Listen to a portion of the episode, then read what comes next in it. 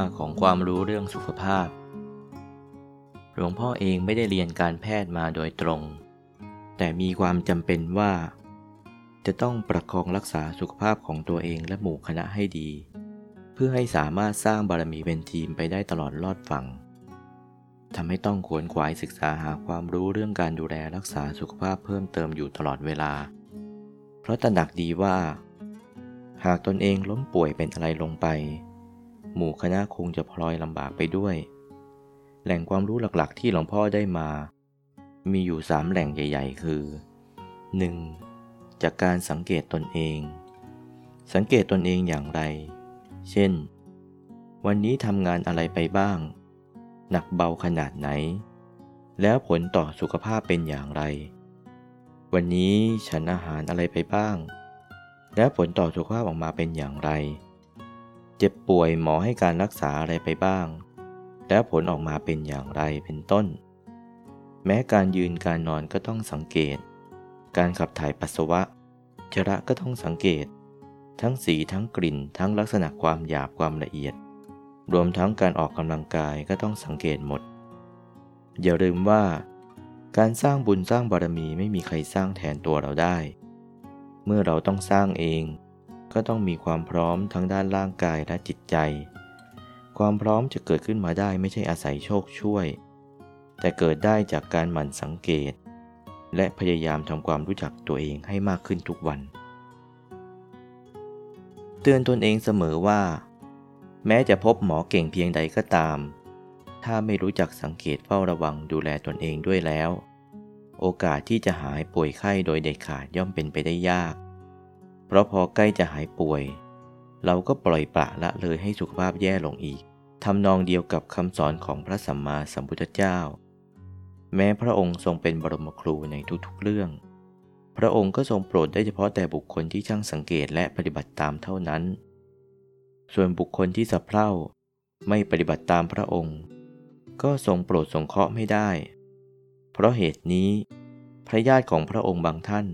จึงต้องไปสู่ทุกขติ ถึงขั้นตกนรกอเวจีทีเดียว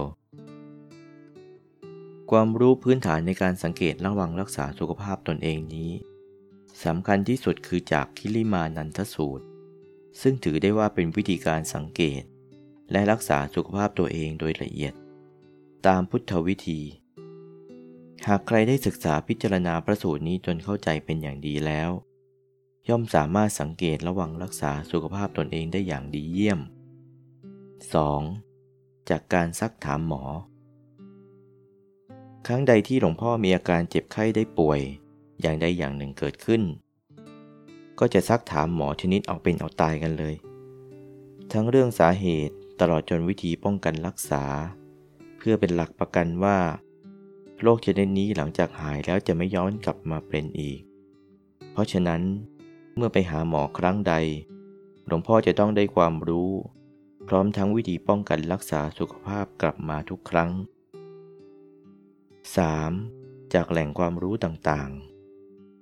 ๆ ร่างกายของเรานั้นเปรียบเหมือนรถยนต์ ตัวเราซึ่งเปรียบเหมือนคนขับรถยนต์จำเป็นต้องศึกษาให้เข้าใจอย่างถูกต้องว่า อุปกรณ์แต่ละอย่างในรถทำหน้าที่อย่างไร เมื่อสงสัยตรงไหน ก็ต้องถามช่าง หรือถามพักพวกเพื่อนฝูงที่ชำนาญ ถ้าไม่แน่ใจ ก็ซื้อตำรามาศึกษาดู คู่มือซ่อมรถยนต์สมัยนี้ก็หาซื้อได้ง่าย ถึงแม้เราไม่ได้เรียนเป็นช่างซ่อมโดยตรง แต่ถ้ารถมีปัญหาเล็กๆน้อยๆ เราก็พอจะอาศัยความรู้จากคู่มือ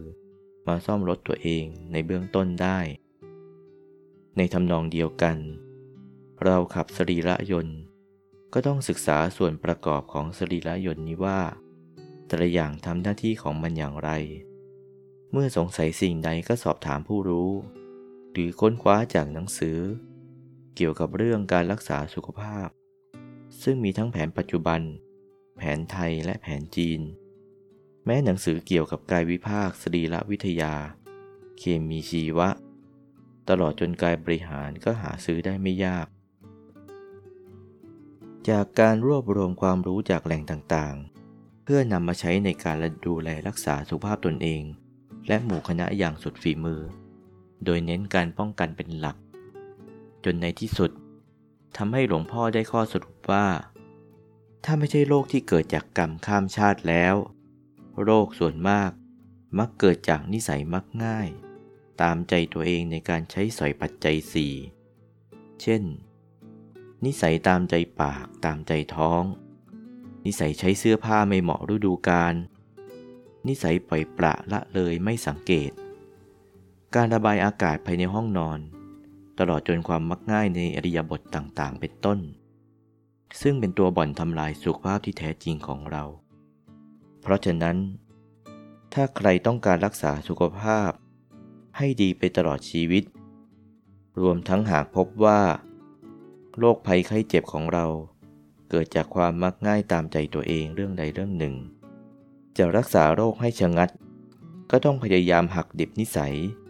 นิสัยที่ไม่ดีของตัวเองให้หมดไปไวที่สุดเท่าที่จะทำได้